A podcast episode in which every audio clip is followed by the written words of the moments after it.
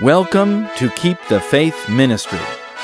Keep the Faith brings you timely messages with in-depth spiritual analysis of current events in light of Bible prophecy, so you can prepare for the coming of Jesus. Listen to what the news won't tell you. Here is another important message for our times. This is Pastor Hal Mayer.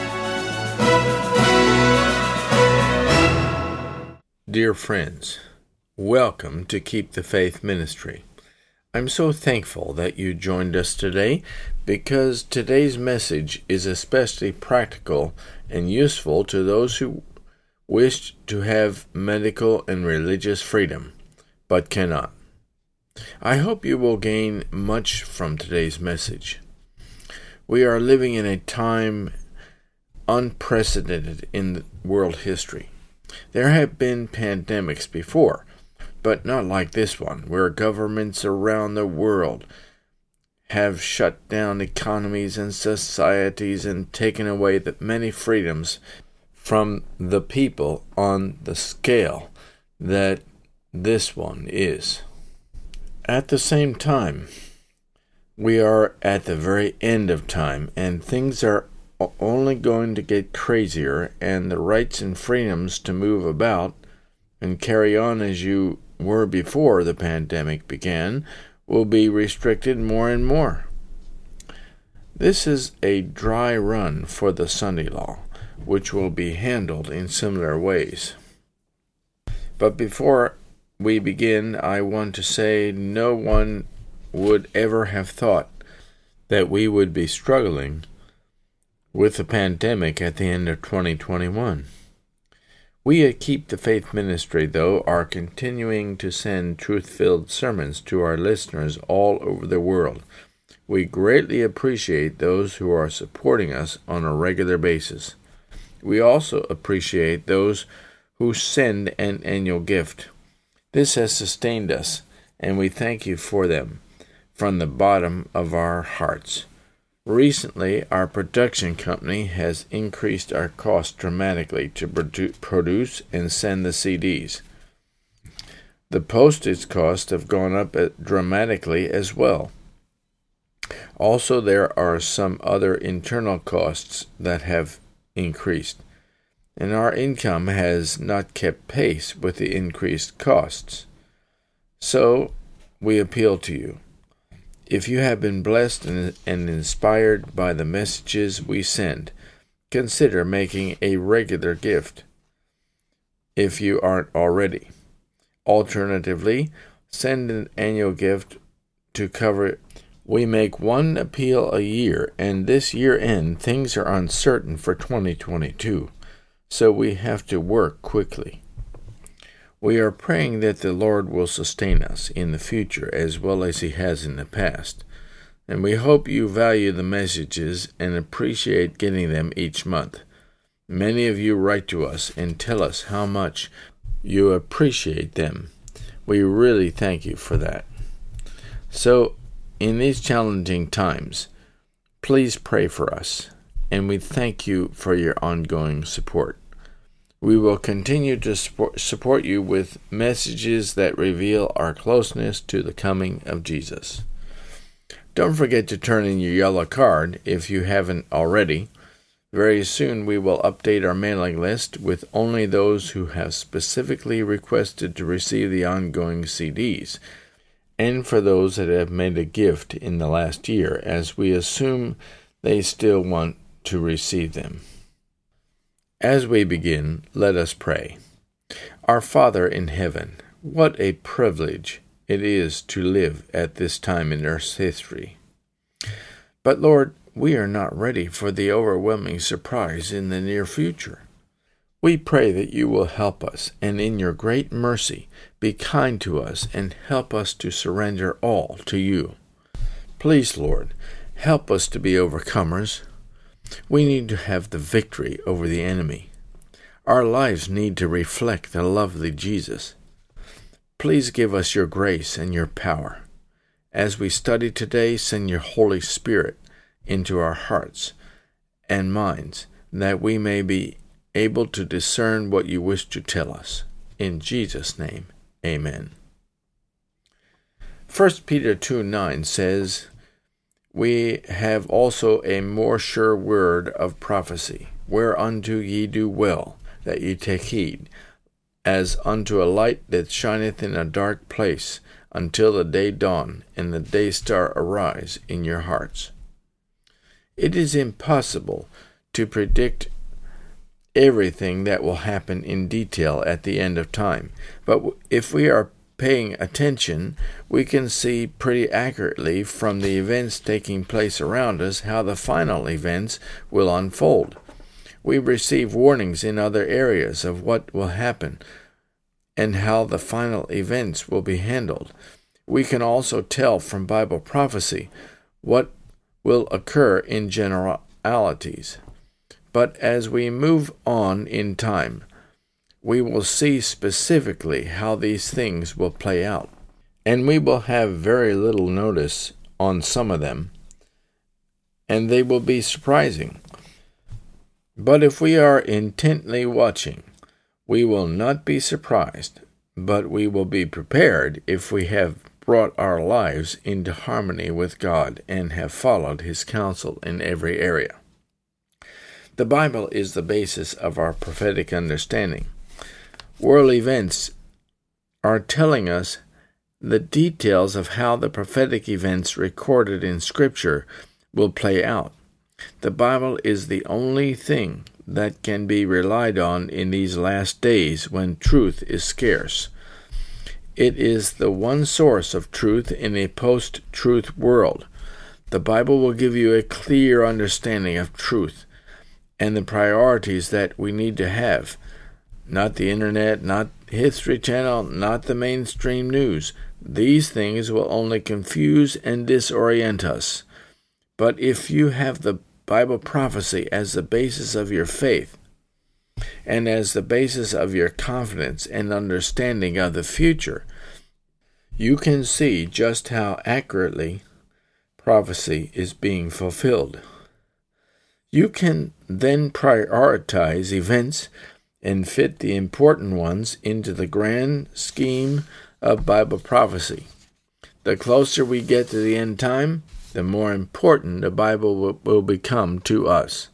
It is the bedrock of our faith. Turn with me in your Bibles to Luke 21, 25, and 26. The words of Jesus are very relevant for our times and our circumstances. In fact, He spoke them to His disciples when they asked Him a question about the end times. His words are about the time just before He would come again. "And there shall be signs in the sun, and in the moon, and in the stars, and upon earth distress of nations, with perplexity, the sea and the waves roaring, and men's hearts failing them for fear, and for looking after those things which are coming upon the earth, for the powers of heaven shall be shaken." People have been crazed by fear, but Jesus spoke words of comfort. "Be not afraid," He often said, and "fear not," He counseled us. "Peace be unto you," He said to His disciples when they were fearful. We are to fear God, not man, or the elements, or anything else. Men and their great leader, the enemy of all mankind, wants you to fear man. But Jesus speaks peace to your soul. Whatever troubles you, whatever afflicts you, you are to have your heart at peace, trusting in the goodness of God and His protection and love. Already the people are being trained to look for scapegoats among their neighbors, and even their friends and families. The unvaccinated are being treated like scapegoats. They are being blamed for the continuation of the pandemic. And if you are afraid of vaccination or have convictions that prevent you from taking a vaccine jab, you will be gradually isolated and proscribed. At least that is the trajectory of government and society at the moment. It is a form of persecution. They don't care whether you have full disclosure concerning the vaccine or whether you can make a fully informed decision. Anyone who is unvaccinated will feel pressure to comply with the vaccine mandates eventually. Anybody who is insecure in their convictions or not settled in them will eventually take the jab. This is the same way the Sunday law will be handled. If you are not settled in your conviction of the importance of the fourth commandment and the obedience you owe to God, you will comply with the Sunday law. When your livelihood and lifestyle are threatened, when you are ostracized by your family and friends, when you can't go to the grocery store and purchase food, you will comply if you are not faithfully following Jesus the pattern. Jesus was non-compliant with society and its pressures to compromise, but he was gentle and kind to those who ran amok of the political and social agenda of the day. Listen to this compelling statement from Testimonies for the Church, Volume 5, page 463. The work which the Church has failed to do in time of peace and prosperity, she will have to do in a terrible crisis under most discouraging and forbidding circumstances. The warnings that worldly conformity has silenced or withheld must be given under the fiercest opposition from enemies of the faith. And at that time, the superficial conservative class, whose influence has steadily retarded the progress of the work, will renounce the faith and take their stand with its avowed enemies, toward whom their sympathies have long been tending. These apostates will then manifest the most bitter enmity, doing all in their power to oppress and malign their former brethren, and to excite indignation against them. Did you hear that? There will be a lot of people who will try to excite indignation against God's people. What is indignation? Well, that's anger, deep-seated anger coming from self-righteousness. It assumes one's own rightness and demonizes those who are non-compliant as evildoers. Let me read on. This day is just before us. The members of the church will individually be tested and proved. They will be placed in circumstances where they will be forced to bear witness for the truth. Many will be called to speak before councils in courts of justice, perhaps separately and alone. The experience which would have helped them in this emergency they have neglected to obtain, and their souls are burdened with remorse for wasted opportunities and neglected privileges. Do you see what I mean about strange things happening? Yes, I'm talking about church members, including even leaders of conferences, unions, and divisions, and even many in the General Conference. Your friends and even church entities that you have supported and given your loyalty will attempt to lead you to disobedience to God and bitterly oppose the faithful ones who stand firmly for the truth and for God's law. And they will stir up your fellow members against you if you are faithful. The institutions that you love and have respected will turn on you. You cannot expect comfort or succor or defense from the most trusted human sources. You must start to think about this now, because when these things burst upon us as an overwhelming surprise, you have to be ready to stand on your own. I'm sorry, but that's the way it is. The structure will continue to comply with the government as they always have done in the past, and they will stir up other members to be angry with you and turn on you, You can't expect them to support you.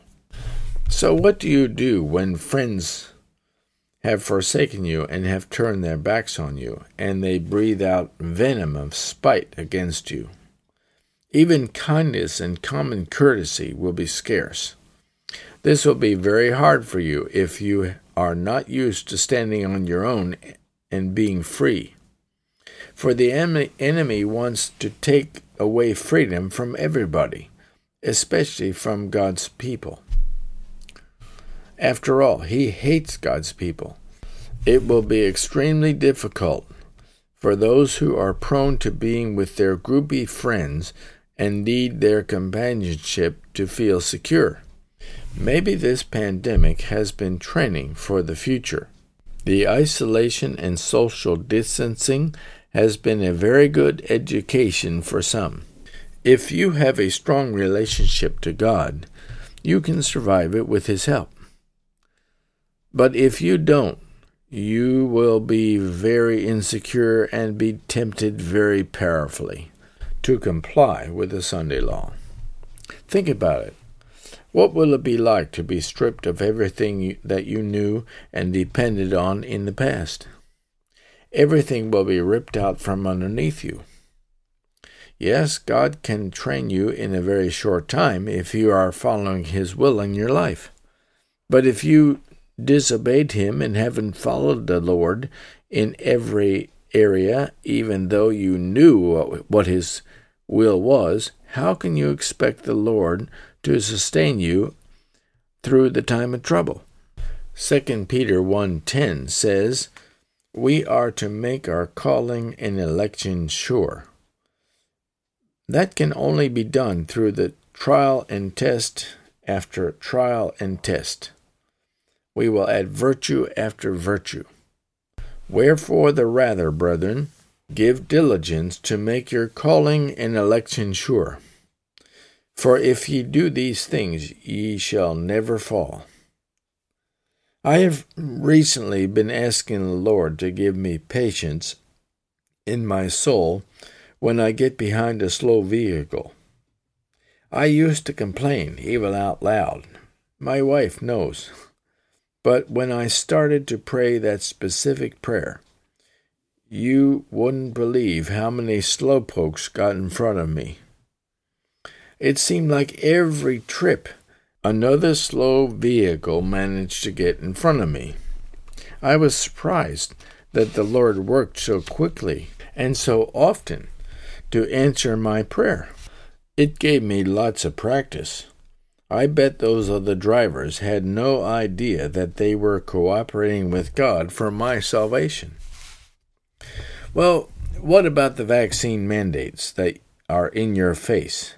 Now, I'm not saying the vaccine mandate is the mark of the beast, or that the people who have received the vaccine are going to ultimately turn against God and His truth. But I see in this vaccine the training wheels for the big crisis at the end of time. It's a form of preparation. It's only a small test, really, but it is the test of the fortitude of your convictions, if you have them. Or at least you can see what the time of trouble will entail.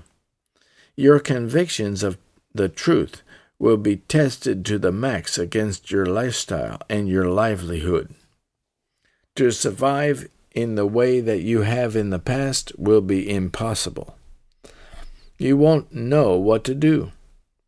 You will be largely in uncharted waters, unfamiliar territory, lost in a sea of confusion and uncertainty, unless you have learned the lessons of this pandemic and other major events in recent history.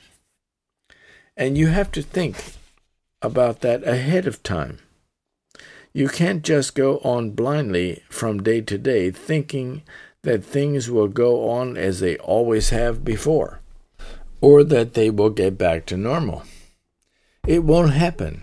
God works in the shadows. He is working for your salvation, and even the things that happen in the world that are not very pleasant, He is preparing for a more difficult time, a more significant event.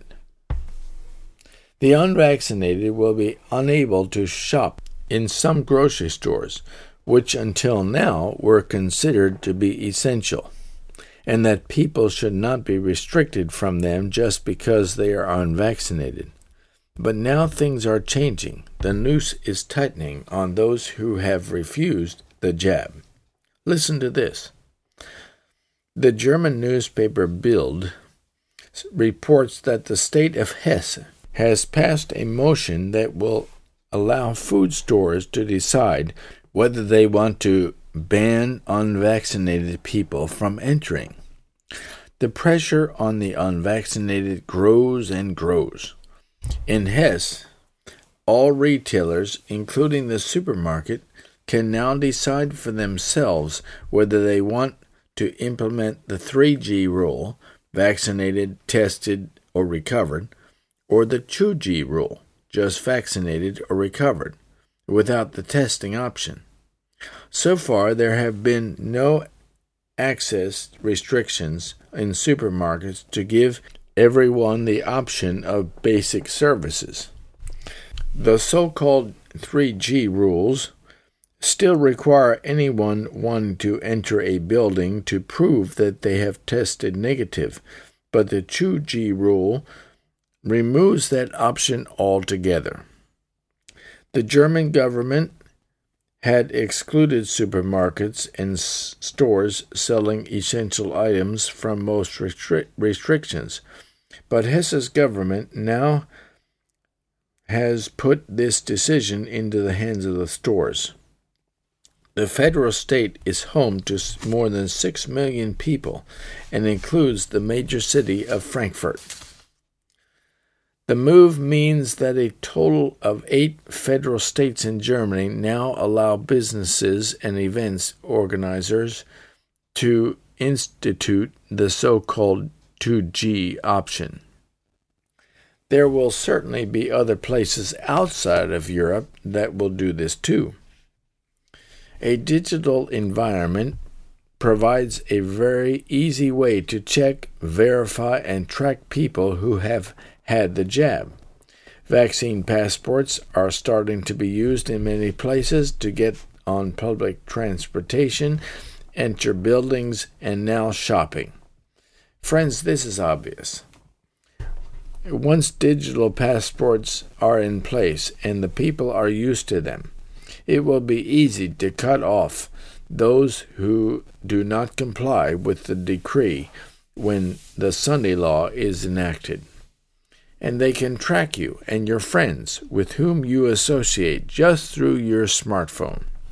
I tell you, the mechanisms are being put in place one by one. The first time I saw this in action was right after 9/11, when the United States, under the emergency proclamation of President Bush, and later the Patriot Act, began using the methods of Roman Catholic Inquisition. Even though they were rather dubious and ineffective, torture in secret prisons, indefinite detention, trial by tribunal instead of a jury of peers, and other methods were used to try and ferret out the terrorists. They first said these methods were just for foreign fighters, but then they expanded it to every and any American citizen who was involved as well. They were called illegal or enemy combatants. This abridged the rights guaranteed to American citizens in the Constitution of the United States.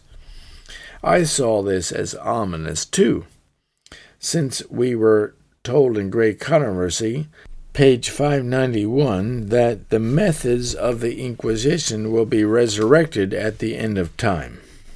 Listen, Rome is silently growing into power. Her doctrines are exerting their influence in legislative halls, in the churches, and in the hearts of men. She is piling up her lofty and massive structures in the secret recesses of which her former persecutions will be repeated. Then, in the same Greek Controversy, page 608, it reads, "As the defenders of truth refuse to honor the Sunday Sabbath, some of them will be thrust into prison, some will be exiled, and some will be treated as slaves." To human wisdom, all this now seems impossible. But as the restraining spirit of God shall be withdrawn from men, they shall be under the control of Satan, who hates the divine precepts. There will be strange developments. The heart can be very cruel when God's fear and love are removed. I saw that the restraining spirit of God was being withdrawn from men back in 2001 after 9/11. And it still is going on today. But the Spirit has been withdrawing even more as men reject God. Men are treating those with convictions of truth and with the same spirit that has driven persecution in the past. This does not go unnoticed in heaven. God is testing man to see what kind of metal they are made of. His spirit of restraint is gradually being taken away from the earth and from human minds. Men are becoming monsters. Testimonies for the Church, Volume 9, page 16, says, "It is impossible to give any idea of the experience of the people of God who shall be alive upon the earth when celestial glory and a repetition of the persecutions of the past are blended." Well, did you hear that?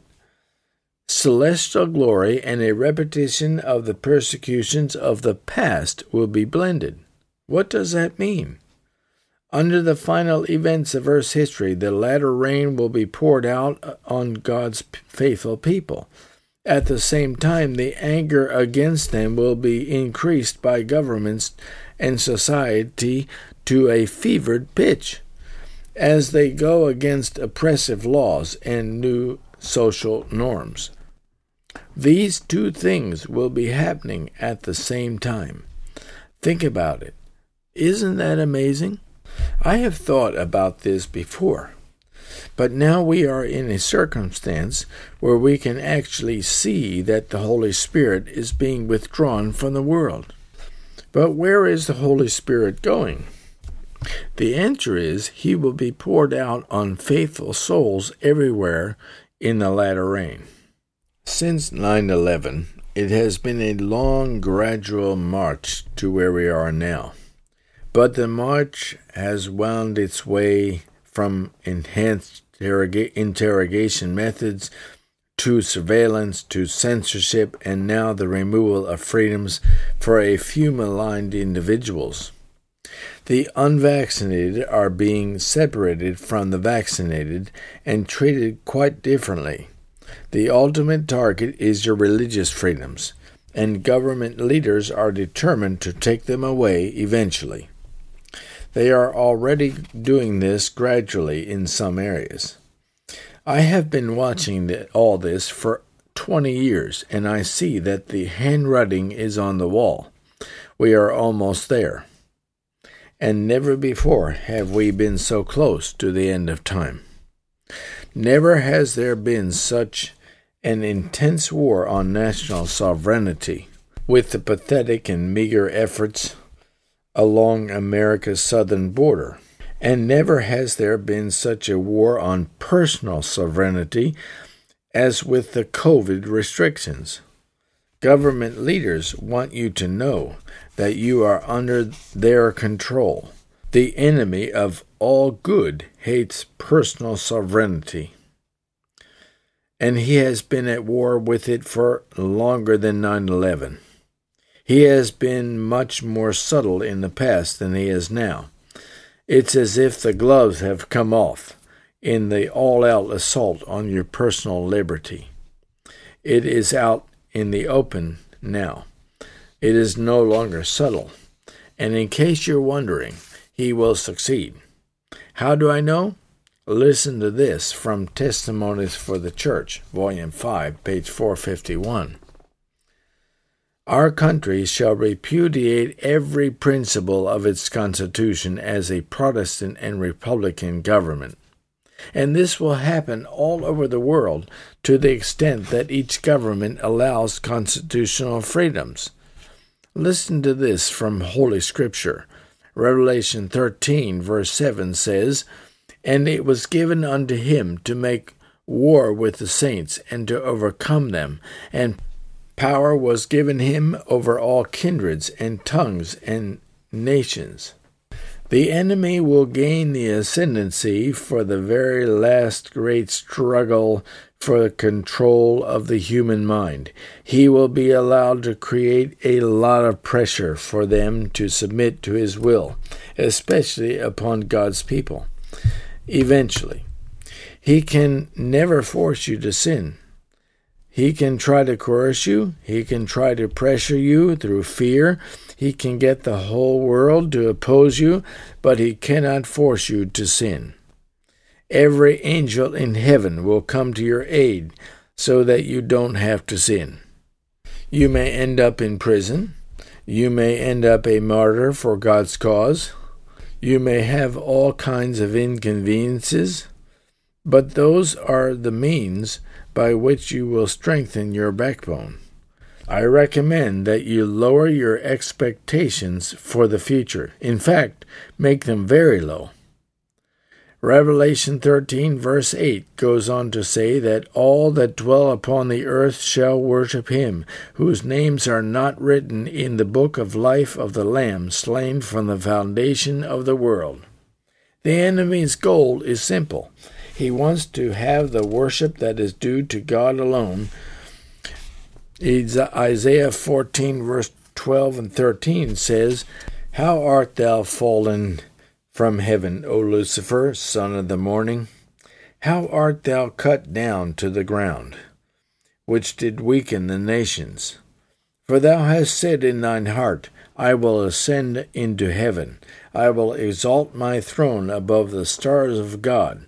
I will sit also upon the mount of the congregation, in the sides of the north. I will ascend above the heights of the clouds. I will be like the Most High.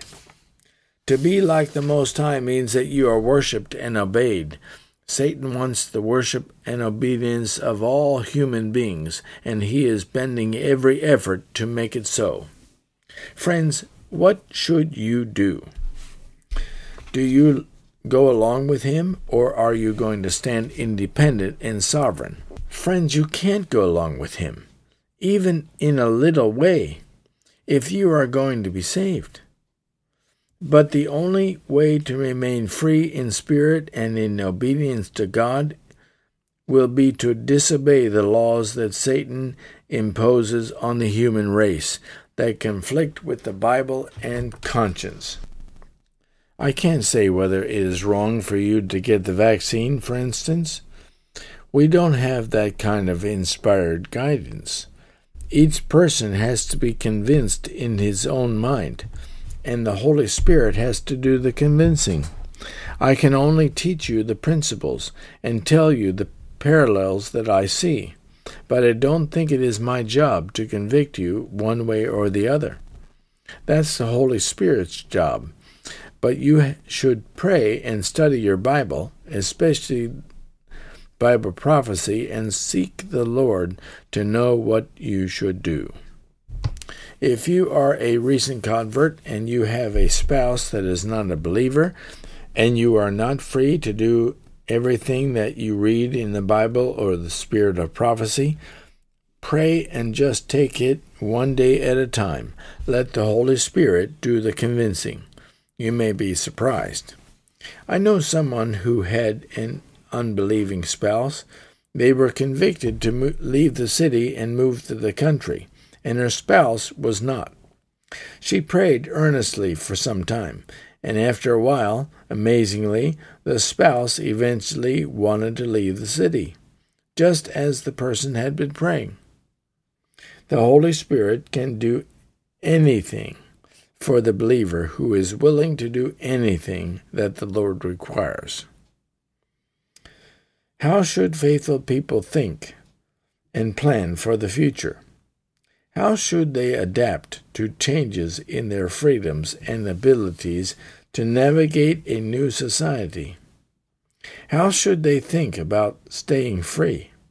I hope that the following counsel will be a great help to you. First of all, be adaptable. That means being flexible.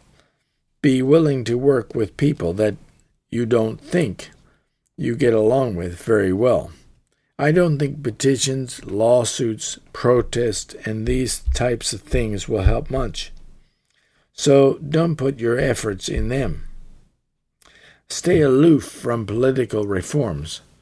Governments will just become more abusive and inflexible. Put your efforts into the three angels' messages.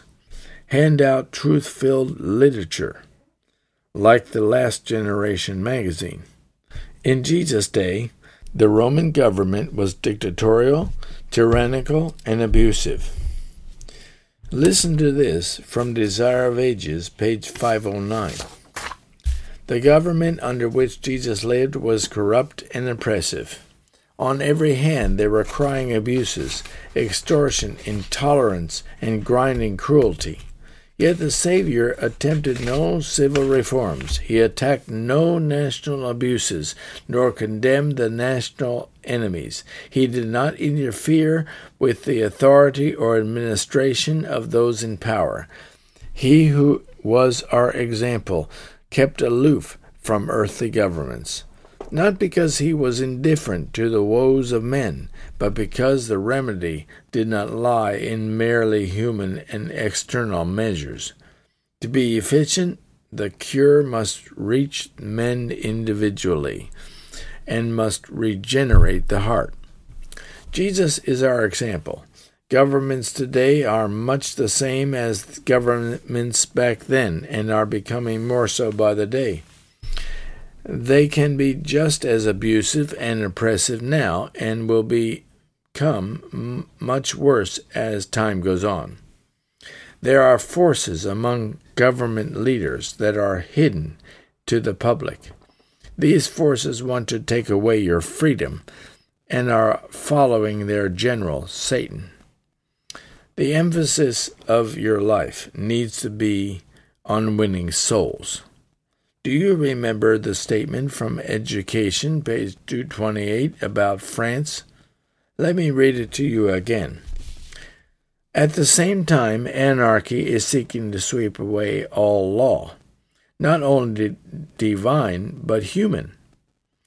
The centralizing of wealth and power, the vast combinations for the enriching of the few at the expense of the many, the combinations of the poorer classes for the defense of their interests and claims, the spirit of unrest, of riot and bloodshed, the worldwide dissemination of the same teachings that led to the French Revolution, all are tending to involve the whole world in a struggle similar to that which convulsed France. Godlessness and atheism are taking the world by storm these days. There is a famine in the land. Listen to Amos 8, verse 11. Behold, the days come, saith the Lord, that I will send a famine in the land, not a famine of bread or a thirst for water, but of hearing the words of the Lord. There is a determined resistance to anything that is Christian. Especially in the cities, are these sentiments developed. This is also developed in the universities and educational and scientific institutions of the world. And when atheism or secularism takes over the control of governments, very bad things happen. And you can know what is going to happen when men throw off the restraints placed upon them by God's law. A very wicked and abusive society evolves, followed by anarchy. We have an example before us in history. Here is a statement from the book Greek Controversy, page 584. Terrible were the scenes enacted in France when atheism became the controlling power. It was then demonstrated to the world that to throw off the restraints which God has imposed is to accept the rule of the cruelest of tyrants. When the standard of righteousness is set aside, the way is open for the Prince of Evil to establish his power in the earth. So the future for God's people is rather difficult. Ultimately, there will be victory and eternal life for them. But between now and then, there are some things that are going to happen to them that are really bad, or that seem really bad. It is not God's plan that his people fight for their rights. We are to follow his example and work for souls, not for government reform. Christ was oppressed and he was afflicted, yet he opened not his mouth. He is brought as a lamb to the slaughter, and as a sheep before her shearers is dumb. So he openeth not his mouth. That's Isaiah 53:7. That's the way governments tend to be, and they stir up their citizens to be angry at the wrong people. And people want a scapegoat so they can pass the blame on someone else. And it will get worse, as God's people are seen to be the enemy and are demonized as villains. Already, they are painting people who are unvaccinated as the cause of the continuation of the coronavirus crisis. The unvaxxed are being blamed for the rise of variants and mutations. Of course, they are not, but people think that way because the government and the media propaganda. They are trying to pressure everyone to get the vaccine. That's why they are talking that way. This is the way it will be handled when the son-in-law crisis comes. God's people will be first isolated, then demonized, then persecuted. That is the enemy's mode of operation. But why is the government and the media trying to paint people that way? It is because they want to justify using these measures and to have dictatorial control over the people. I think there will come a time, maybe it's already here, that you have to push past your discomfort and fears and doubts to survive. But in order to keep your mental health and to be sympathetic and empathetic toward others, you will have to have total dependence on Christ and confidence in him. That's the only way. You have to have an abiding, secure, and invincible hold on truth, which is Christ. Your fears may seem overwhelming, but Jesus stands by your side. Here is a statement from Letters and Manuscripts, Volume 7, Letter 15. There is no bondage in perfect love. It casts out all fear of what this one will say or that one will say. It binds us up with Christ. Selfishness is expelled from the hearts of those who love God supremely and their neighbor as themselves. Be proactive. Take the counsel of the Lord as it reads and follow it, even if it doesn't seem to make sense.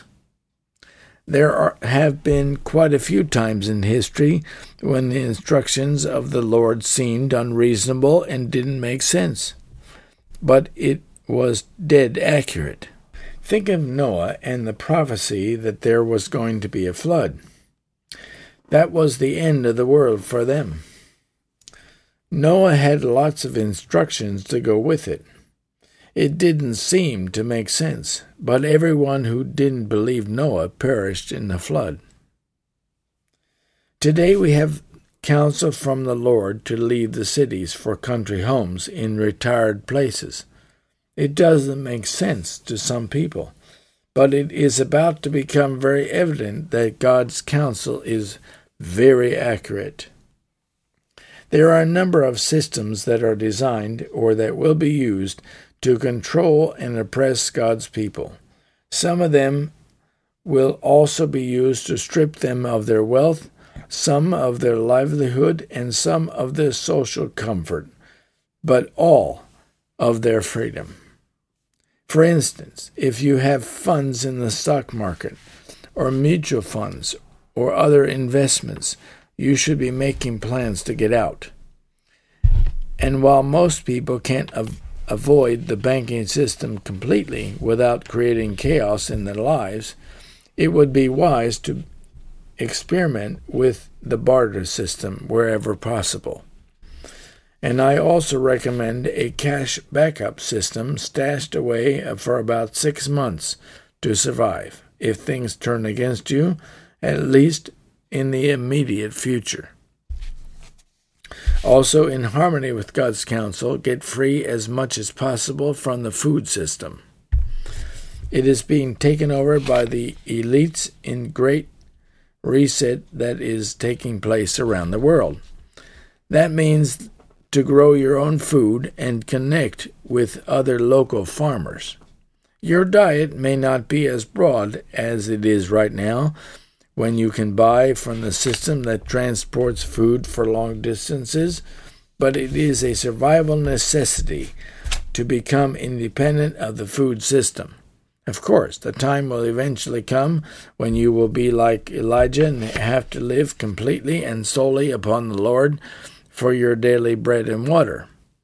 The energy system will not always be available to you due to blackouts and brownouts that are certainly coming. They are already coming to places like China.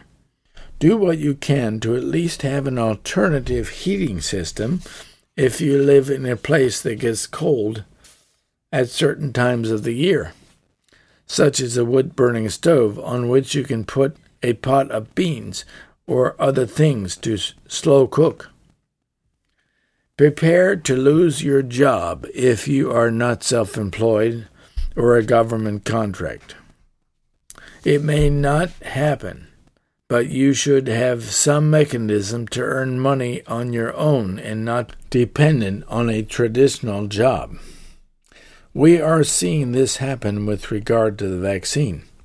In most places, you can choose to have the vaccine and keep your job, or choose to stay unvaccinated and lose your job.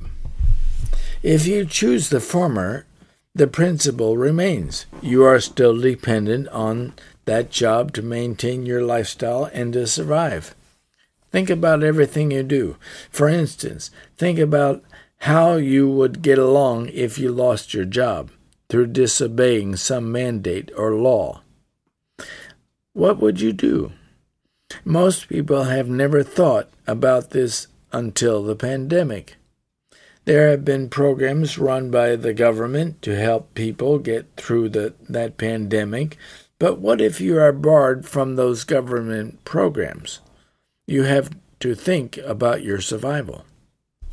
That's why it's important to leave the cities and have a home in the country where you can grow your own food.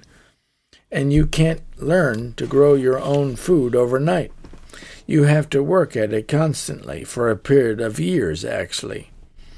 To become independent of the system is actually pretty hard, and it takes some intentional thinking and planning. This should be happening now in your life. Don't just keep going on expecting everything to fall in place when the time comes. Preparation for the time of trouble is a spiritual preparation. You have to develop the fortitude of mind, and your character has to be like steel to succeed. But it also has physical consequences that directly affect your life. Yes, God will look after those who didn't have the knowledge to prepare. Maybe they found salvation in the last moments of time, but those who had advanced warning cannot depend on that. They have to obey God and follow his counsel. There are other forms of dependency and control, welfare checks, Social Security checks, and Veterans Administration checks will all be cut off one day, and probably soon. If you live in the U.S., your 401k will likely be unavailable to you when you need it. So you better prepare for that too. If you live outside the U.S., similar welfare, military services, and retirement schemes will eventually be cut off. You don't want to get to that time unprepared. I'm not saying that you have to get off these things now, but you should have a plan for when the time comes. Accept reality and work to get free of the system as much as possible, and work towards getting out of the system completely, for this is where it is headed for God's people. This is not easy. That's why you have to be intentional. Think about it and plan for it. Stock some supplies of food and essentials. I hate to sound like a prepper, but you need to prepare for various crises ahead. The time of trouble is another matter, but before that time, there will be some very difficult times coming upon the world.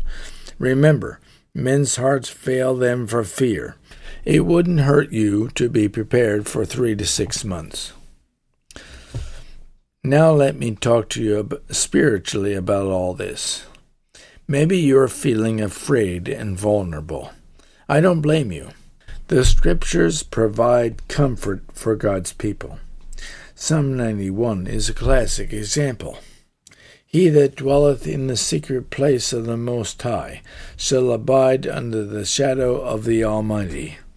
I will say of the Lord, He is my refuge and my fortress. My God, in Him will I trust. Surely He shall deliver thee from the snare of the fowler and from the noisome pestilence. He shall cover thee with His feathers, and under His wing shalt thou trust. His truth shall be thy shield and buckler. Thou shalt not be afraid for the terror by night, nor for the arrow that flieth by day, nor for the pestilence that walketh in darkness, nor for the destruction that wasteth at noonday. A lot is going to happen, but you don't have to be afraid because God is with you. Be content with whatever situation arises. The greatest preparation for what is coming is preparation of the soul. Calmness of soul when you are threatened on every side is a Christ-like virtue. Learn to experience peace, Bible peace, when all around you is chaos. And one more thing before I close. I want you to think about how you are going to continue to be involved in a church community.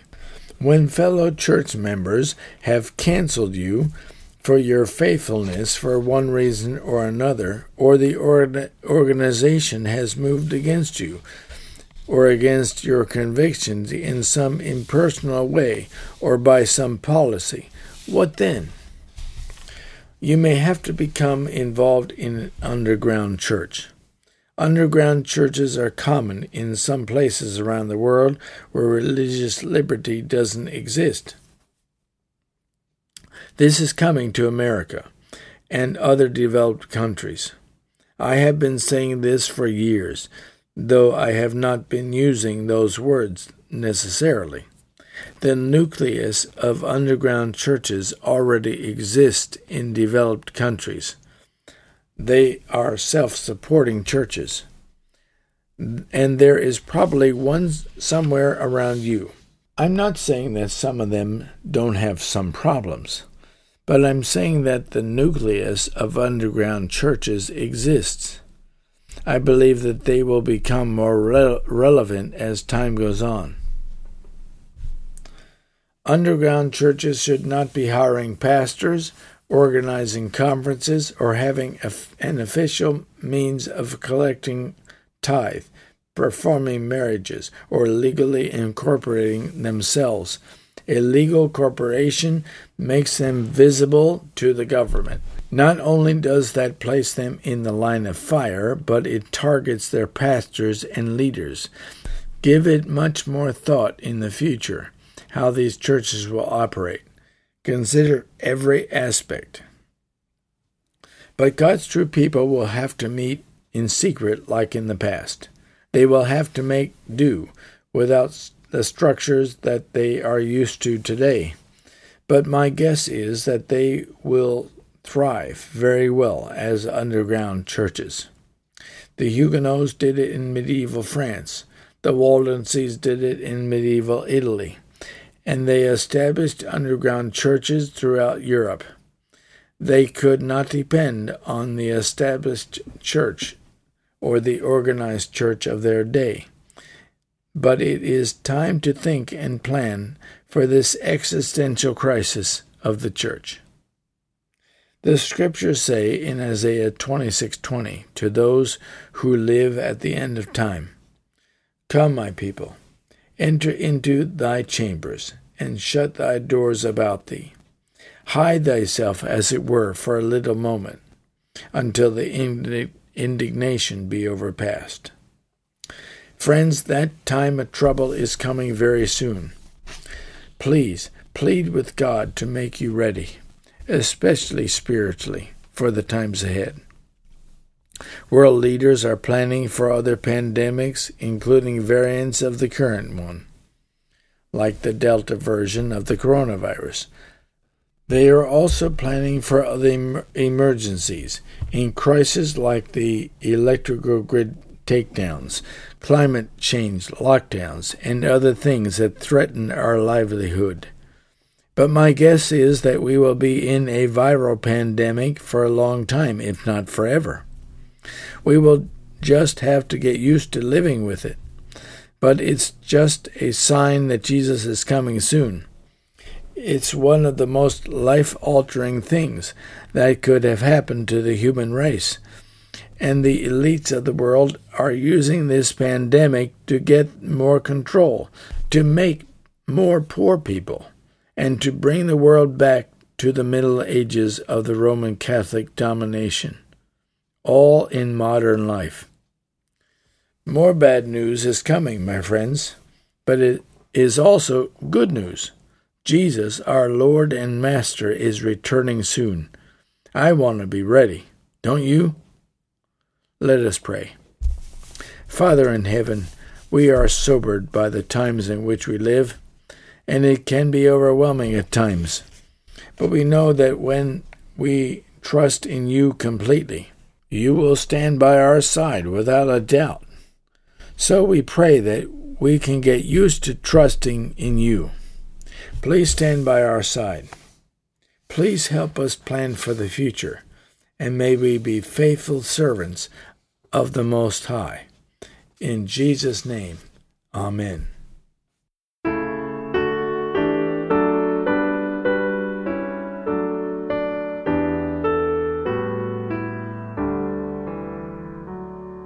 Live out thy life within me, O Jesus, King of kings. Be thou thyself the answer to all my questionings. Live out thy life within me, in all things have thy way. I, the transparent medium, thy glory to display. The temple has been yielded and purified of sin. Let thy Shekinah glory now shine forth from within. And all the earth keeps silence, the body henceforth be. my silent, gentle servant, moved only as by thee.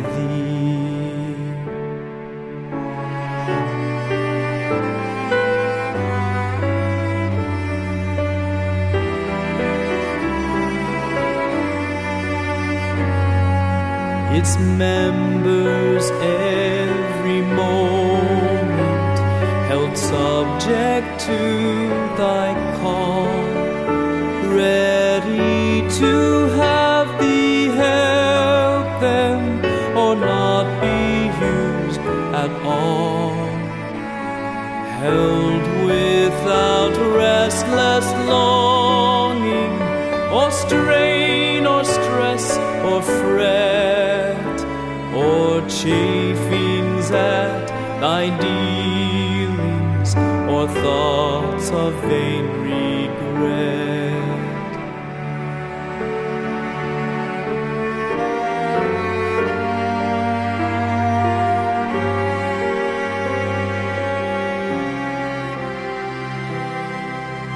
But restful, calm, and pliant, from bend and bias free, awaiting thy decision when thou hast need of me. Live out thy life within me, O Jesus, King of kings, be thou the glorious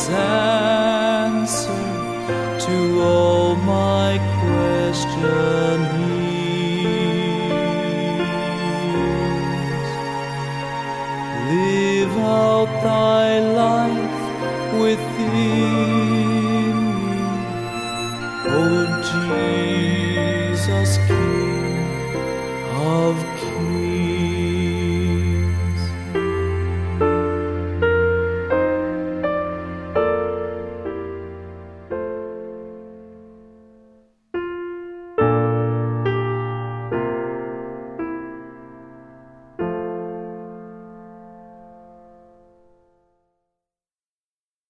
We hope you have been greatly blessed by this month's message.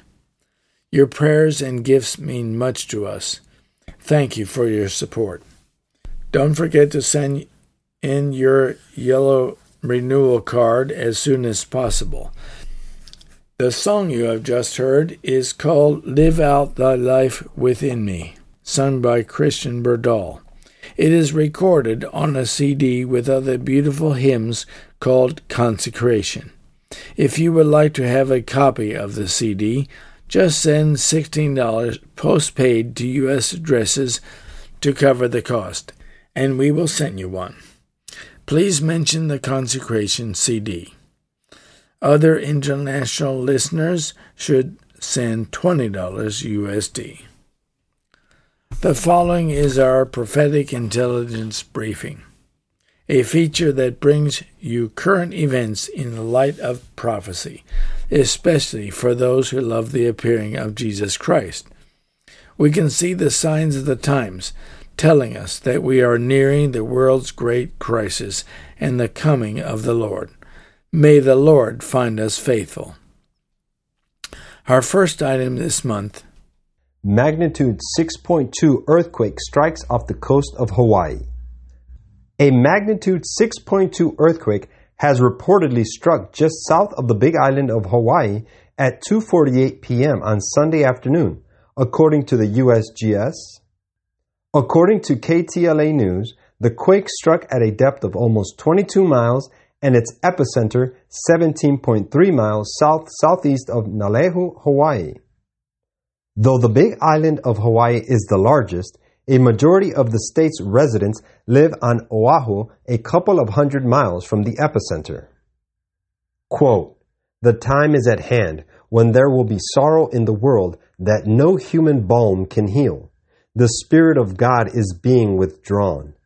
Disasters by sea and by land follow one another in quick succession. How frequently we hear of earthquakes and tornadoes, of destruction by fire and flood, with great loss of life and property. Apparently, these calamities are capricious outbreaks of disorganized, unregulated forces of nature, wholly beyond the control of man, but in them all, God's purpose may be read. They are among the agencies by which He seeks to arouse men and women to a sense of their danger. Prophets and Kings, page 277. Next, magnitude 6.9 earthquake strikes off coast of Alaska. A magnitude 6.9 earthquake struck off the coast of Alaska early Monday in what the Alaska Earthquake Center called an aftershock of an 8.2 quake from late July. According to the Associated Press, Monday's earthquake was felt throughout the Alaska Peninsula and Kodiak Island, according to the Alaska Earthquake Center. It occurred about 70 miles, 115 kilometers, east of Chignik, a community of 90 people on the Alaska Peninsula. Chignik is about 450 miles, 725 kilometers southwest of Anchorage and 260 miles, 420 kilometers southwest of Kodiak. The center had not received reports of significant damage, but also relies on self-reporting, said seismologist Natalia Ruppert. Jeremy Zydek, a spokesperson for Alaska's Emergency Management Office, said the office was contacting communities and had no reports of damage so far. The U.S. Geological Survey on Twitter had reported a preliminary magnitude of 6.5 that was later revised to 6.9, which ties another earthquake that hit Alaska in August. The two 6.9 quakes were the largest aftershocks tallied since the United States experienced its largest earthquake in the past half-century, the magnitude 8.2 quake that struck south of the Alaska Peninsula on July 28th. It was widely felt, but caused no major damage in the sparsely populated region closest to it. The Earthquake Center at the time said it was the biggest quake in the U.S. since a magnitude 8.7 earthquake in the Aleutians in 1965. Quote, "For nation shall rise against nation, and kingdom against kingdom, and there shall be famines and pestilence and earthquakes in diverse places." Matthew 24:7. Next, Pope in Slovakia. What a difference 3 days make. When the Pope arrived for this apostolic visit to Slovakia on Sunday, the banners to greet him read, quote, "Viva Papa Francesco," or "Long live Pope Francis." As he departed on Wednesday, following the celebration of Holy Mass at the National Shrine at Sastine, the banners were replaced to read, quote, "Thank you, Holy Father." This visit was a tapestry of many significant events: the celebration of the Byzantine Divine Liturgy and the Mass at Sastine demonstrated the Christian values that have been deeply rooted in society here down through the centuries and continue to be today. The visit also provided an occasion for Pope Francis to highlight the importance of unity and fraternity during an ecumenical meeting and an encounter with the Jewish community. Christianity in action. But perhaps the two events that captured the heart of Christianity and the spirit of charity in action were the visits to the Bethlehem Center in Perzalka and to the Roma community at Lunik 9. Most of the people who were at Lunik 9 on Tuesday witnessed a community that gave their all to welcome the Pope in a joyous atmosphere, guided in prayer by the Celcians of Don Bosco. As Pope Francis departed from this district of Kosice, people were already expressing the hope that this visit would bear real fruit for the community here. Persevering in the faith. Slovakia is a country still imbued by the faith. But like any plant, if it is not nurtured, it dies. The church in this country is well aware that the secularism that has arrived at the doorstep of many European countries is also knocking here. Therefore, for the Bishop of Slovakia, taking one's eye off the ball is not an option. By coming to Slovakia, the Pope has given a jolt of energy to the faithful. Nowhere was that seen more than at the meeting with young people at Locomotiva Stadium in Kosice, where Pope Francis told them, quote, For love to be fruitful, don't forget your roots. Those roots, he said, are to be found in the love and heroism of the Lord Jesus. Before the Pope departed en route to Rome on Wednesday, he left the country with a message. He told them that faith is a journey, quote, inspired by a simple and sincere devotion, and called on them to persevere in it with compassion and gratitude. Quote, all the world wondered after the beast. Revelation 13:4. Next, proposed bill would require COVID vaccine negative test for domestic air travel ahead of holidays. Travelers could be looking at new COVID restrictions as we embark on the holiday season. It's one of several COVID-related updates for the airline industry. With the Thanksgiving holiday just around the corner and one of the busiest times to fly, California Senator Dianne Feinstein tweeted, quote, we can't allow upcoming holiday air travel to contribute to another surge in COVID cases. Today, I introduced legislation requiring passengers on domestic flights to be vaccinated, test negative, or be fully recovered from a previous COVID illness. Willis Orlando is a flight expert at Scott's Cheap Flights. Quote, if it were to become law, it really would just be kind of adding restrictions in the U.S. that already exist elsewhere in the world and that have been working pretty well to contain COVID, said Orlando. I really don't see any way where it would be a big problem, although passengers may be a little bit upset based on what we've seen in the past in the U.S., he continued. It's not just travelers who are impacted. United Airlines announced it is letting go close to 600 employees who chose not to comply with the company's vaccine requirement. The airline says it represents less than 1% of their U.S.-based employees. It referred to the decision as incredibly difficult but necessary for safety. Quote, airlines are doing not only what they can to protect themselves and their passengers, but also their reputation too, said Orlando. Albert Shea is the founder and CEO of Foxtrot Dash, a travel company that encourages smart point spending. Quote, I actually feel the most safe flying internationally, said Shea. Shea, an avid traveler, recently returned to the San Francisco Bay Area. Quote, I empathize with the flight attendants on board. She had to enforce masks at least 12 times, you know, kind of walking up and down the aisle, said Shea.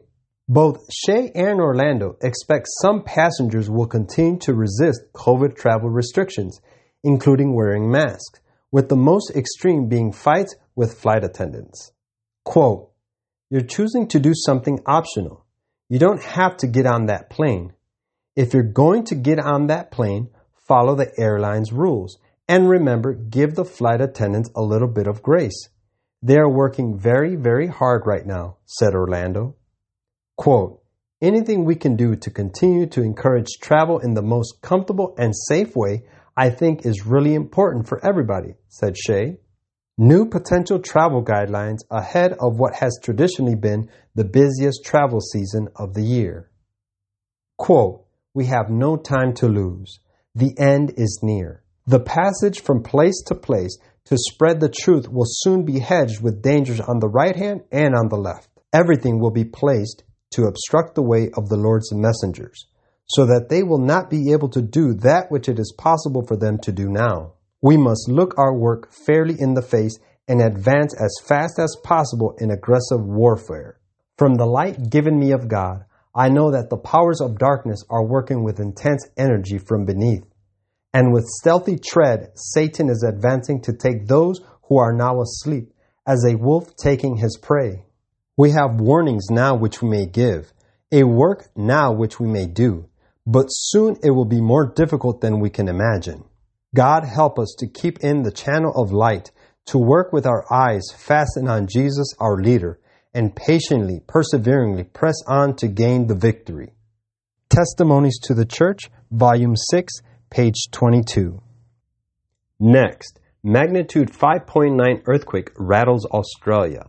Largest quake in years. A 5.9 magnitude earthquake has rattled southeast Australia, damaging buildings in the city of Melbourne.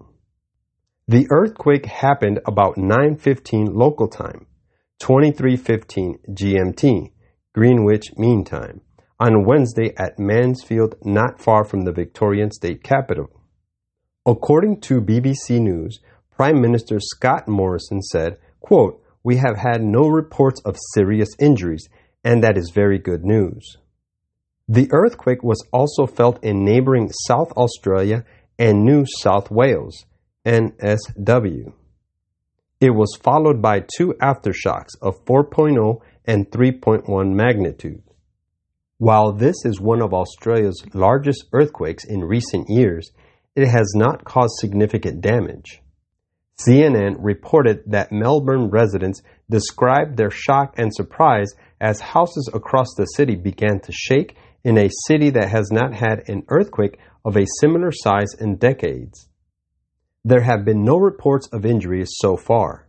The trembler was so strong it was felt as far away as Adelaide in South Australia, 800 kilometers, 500 miles away, and Sydney in New South Wales, more than 900 kilometers, 600 miles away.